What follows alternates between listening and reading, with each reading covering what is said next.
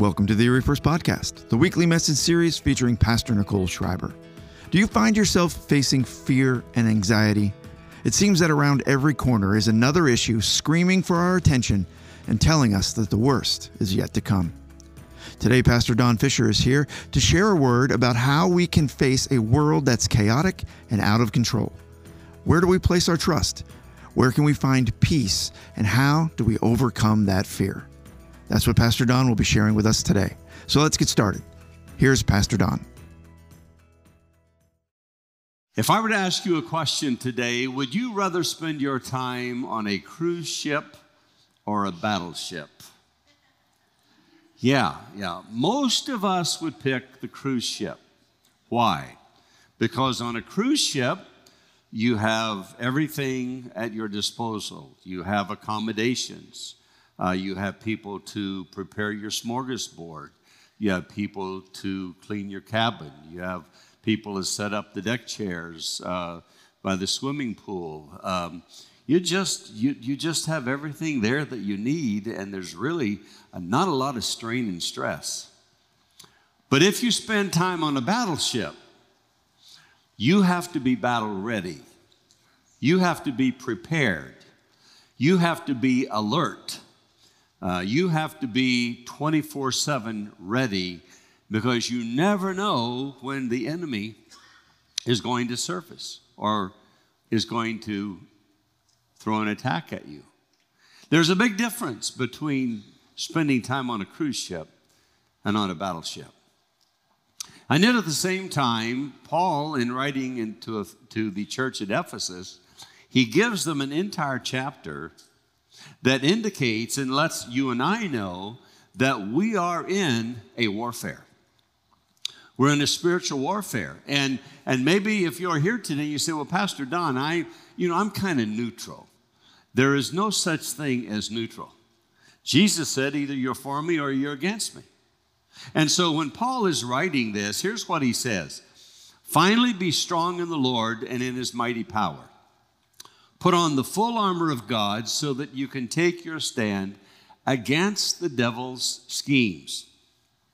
For our struggle is not, important to catch this, our struggle is not against flesh and blood, but against the rulers, against the authorities, against the powers of this dark world and against the spiritual forces of evil in the heavenly realms. There are things going on in the unseen world that probably would blow our mind if we could see it. But what we have to understand today is this Christian warfare consists of a spiritual strategy fought with supernatural weapons against an unseen enemy. The opposition is real but visible to the naked eye. Beneath the surface, an invisible battle is raging. And we're not fighting with bullets, we're not fighting with guns and weapons, but by putting on the whole armor of God. It's the only way we can be ready to face this life's battle. So if we don't fight against flesh and blood, then who are we warring against? Some are still confused on that.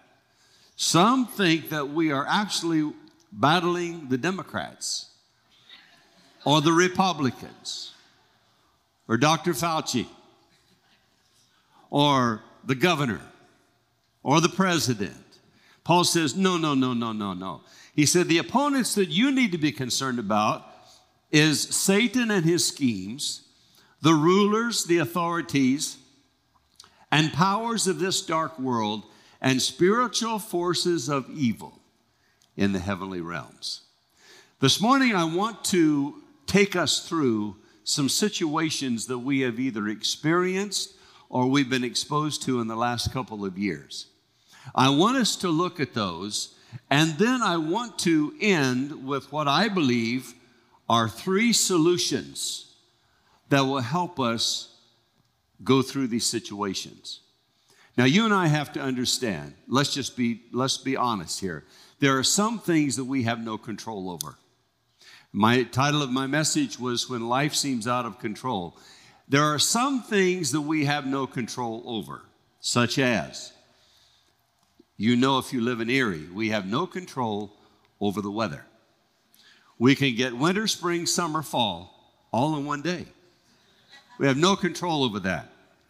We have no control over the price of gas or the price of food or the interest rates that are, that are going up.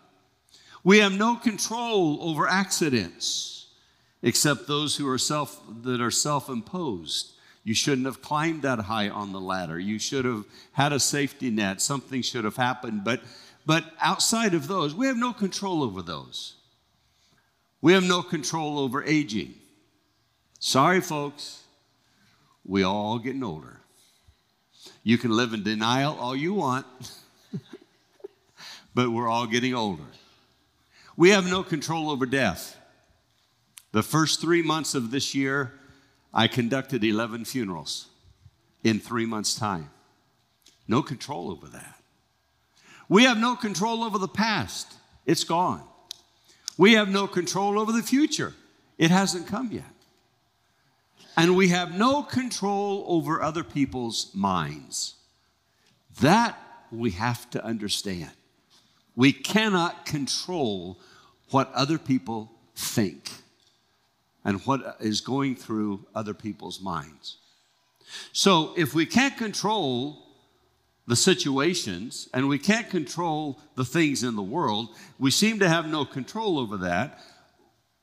What can we have control over? There is one thing that we can control, and that is ourselves. You see, one of the fruit of the Spirit is self control. It's probably one of the hardest ones to activate or to walk out. But self control is a fruit of the Spirit. And perhaps there have been times in your conversations where you've heard people say, you'll ask them, So, so how's, how are you doing today? And they say, Well, you know, considering the situation I'm in, I'm not doing very well. And you have a conversation, and someone says, So, so how's today going? And they say, Well, it's been a rough week because I've had some situations come in my life that is really, I mean, anxiety has come, fear has come, depression has come, stress has come. All as a result of the situations that I face. Then perhaps there are times where you have conversations with people and they just say, you know, I don't know if I'm going to make it. I don't know if I'm going to make it. Well, here's the thing. Let me let you in on a little secret. It's not the situation that brings you stress and anxiety and depression. It's your psychological reaction to the situation that brings the anxiety, the stress, and the depression. Now, some of you don't want to hear that. You know why? Because it's just taken away your excuse. It has just eliminated your excuse or your reason as to why you're having anxiety and stress and depression. But God has given us self control. And we understand that as we have this opportunity, we can control. The Bible is filled with verses that lets us know that we can control. So, so we don't have to deal with this. Now, here's the situations, and I'll be just, I, I haven't, I haven't listed them in order of importance uh, as a priority, but let me share with you what we have experienced over the last couple of years. Obviously, the pandemic, big stressor. The Me Too movement, Black Lives Matter, counterculture, critical race theory, the war between Russia and Ukraine. You add to that the loss of spouses or family members, personal health issues, natural catastrophes, a shaky economy, Roe versus Wade, and now the latest crisis in our country is lack of formula for our babies. You put all that together, and certainly it could give you the feeling that our world is out of control. But if you read through scripture and you read Matthew chapter 24, there's a lot of other places in there, but Matthew chapter 24, Jesus very, clear, very clearly is telling his disciples, because they're asking, well, when is the end of the age? When, when's the end of time? And he tells them all of these things that are happening. And sometimes we read over that and we, we miss this little statement that he makes. He says, These things must happen. No choice, no option. They must happen. And he goes through this whole list and then he says, But that is not the end of time. Those are birth pains. And all of you mothers in here, you understand birth pains. You understand contractions. And you understand that they intensify before that birth. Now, we men, we're clueless. We hear you moaning and groaning in the other room. We run in and say, honey, what's going on? You say, oh, I think my contractions have started. And, and we say, well, hey, if you need me, I'm going to be in the family room watching the game. yeah, guys, that's us stepping up to the plate. But we understand that birth pains are, are intensifying. Now, I'm, I'm, gonna, I'm not going out on a limb here. I feel confident in what I'm saying. I wish I could stand here and tell you that it won't be long before everything is going to be back to normal like it was before the pandemic. But, friends, I'm saying to you that will never happen. And if you're sitting here waiting for that, you're wasting your time.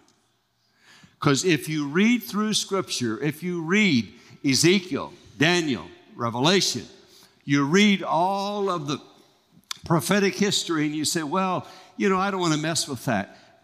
Do you realize that almost 30% of the Bible is about prophecy?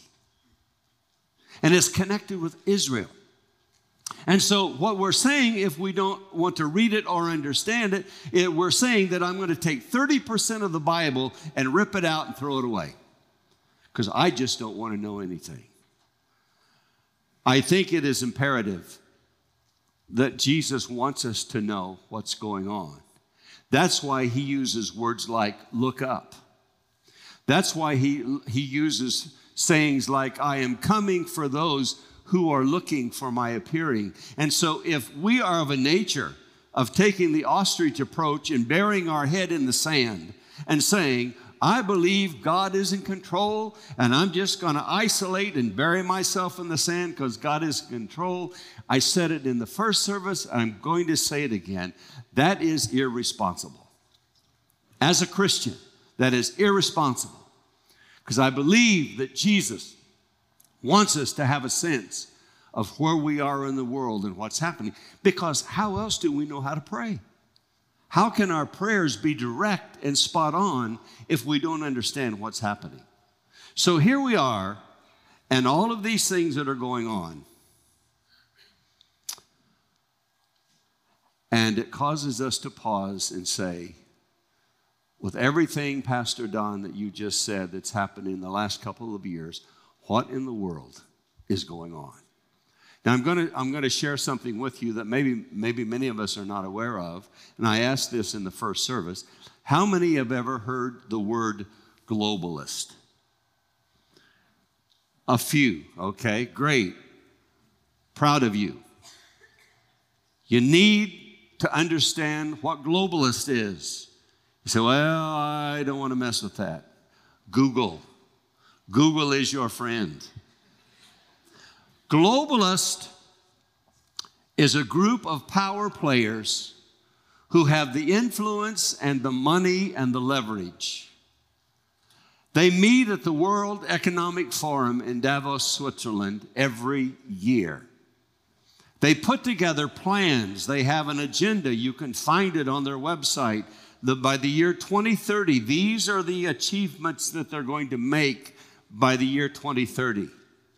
You say, was this just an overnight phenomenon? No. The World Economic Forum has been in operation since 1971. It's just taken these things to get our attention and to wake us up as to what's going on. But here's what's happening they do not believe in the sovereignty of nations or borders. Their belief is that our world should just be one big blob. No borders. You don't cross over from this nation to that nation. We're just all one big blob. And basically, what they're saying is the world is broken and we're going to fix it. You see, they want to play God because they don't believe in God. And this has been happening for years and years and years, but it forms a tremendous influence. That's why when I go back to what Paul said against rulers and authorities, powers of darkness, spiritual forces in the heavenly realms, there are things going on that you and I do not even understand that's influencing where we are in our world today. Now, my next comment is in no way judging, criticizing, critiquing, taking sides. I only share this with you to make a point and maybe to help us understand a little bit about influence. Dr. Anthony Fauci. I don't want any yays, nays, boos, hisses, uh, hurrahs. I, I, that's not what I'm after. Listen closely to what I'm saying. Here is a man that no one campaigned for. He never petitioned. He was unelected with unchecked power. One of the highest paid officials in our country. Basically, he operated as an extra constitutional figure. There was no place or position for him. It was created, he was put there, and he functioned there. And yet, one man became a major influencer on how we can breathe and where we can travel and how do our children get educated and the assembling of churches and family gatherings and vaccines and boosters and masks and social distancing. Our entire country was influenced by one man. Now you say, well, Pastor Don, what's uh, no, no, I'm not going the opposite extreme. I'm not saying doing away. We need to be safe. We've always needed that. We need these things in place. But I cannot tell you the number of people that have been influenced by this one man. So let me go back just a moment before we move on. When I talked about the assembling of churches, we would hear this quite often. And I, I didn't say it in the first service, I apologize, but I'm going to say it now. I am so thankful that we have a pastor and Pastor Nicole that has navigated us through these last two plus years. She has done a fantastic job. And believe me, I'm a part, and when I say inner circle, not a part of the brain trust, I'm a part of the inner circle that knows some of the reactions and some of the comments and some of the things that come to her because we did do this or we didn't do that. And it's been so hard for her but she has done a great job leading us through this. But we have heard from various sources that you really ought to, ought to only assemble when it's safe. Now, think with me for a moment. Let's go back to the first century church. They were being persecuted, they were being killed, they had to disband. They had to meet secretly. And yet the Bible says that the church grew daily. Go to our friends in China, the underground church, was, which is exponentially growing by the day, and ask them, friends, do you only meet when it's safe? Go to Iran, where there is a great revival among the believers. People are coming to Jesus Christ every day. God is doing some fantastic things. But go to our friends in Iran and ask them, Do you only meet when it's safe? Folks, sometimes if we wait till it's safe, it'll never happen. And I believe that we have to be aware and the reason that I'm pointing out influencers is staying in line with Ephesians chapter 6 that there are things going on in the heavenlies that you and I know nothing about. But sometimes we reap the results of that. And then, lastly, uh, but not least, is all the protesting that's going on in our country. You and I would like to think that all of these protesters, hundreds of thousands of them, are all people who are genuinely concerned about their issue, whatever it may be. And some of them are. But fact check it. There are professional protesters that are getting paid big money to congregate and assimilate and incite and gather and, and head these protests up, and the monies are coming from deep pockets, but they're influencers.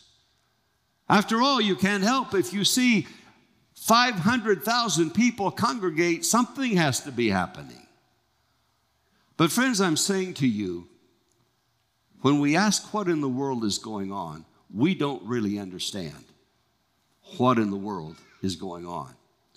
That's the situation. And we have to guard against this because our world is being conditioned to depend on the government. And by fear, not allowing you to think for yourself, the government will see to it that you're healthy. Just trust them. Just trust them. The biggest tool that Satan uses is deception. He is the father of lies. And you and I, as children of God, as born again believers, we have to be aware. We have to know what we're warring against. So, what is the solution? Don, what is the solution for all of this? Well, I have three steps that I believe that will help us maintain control. And I wish I could tell you as I said in the first service, I wish I could tell you that I, God gave me these three steps while I was on a three day fast in the desert, sitting beside a burning bush with a cloud by day and a pillar of fire by night. And He just rained it down on me. But the truth is, Barb and I were playing a game of five crowns at our dining room table. And we were talking about the sermon. I hadn't really started putting it together yet. And these th- three things came to me trust the Bible over the Babel, let peace overcome panic, and use faith to overcome fear. So I hurried up and, and tore a tof, uh, uh, sheet off of our score sheet, and I said, I got to write this down. I just wrote it down, I brought it to the office with me, and this is what I have today.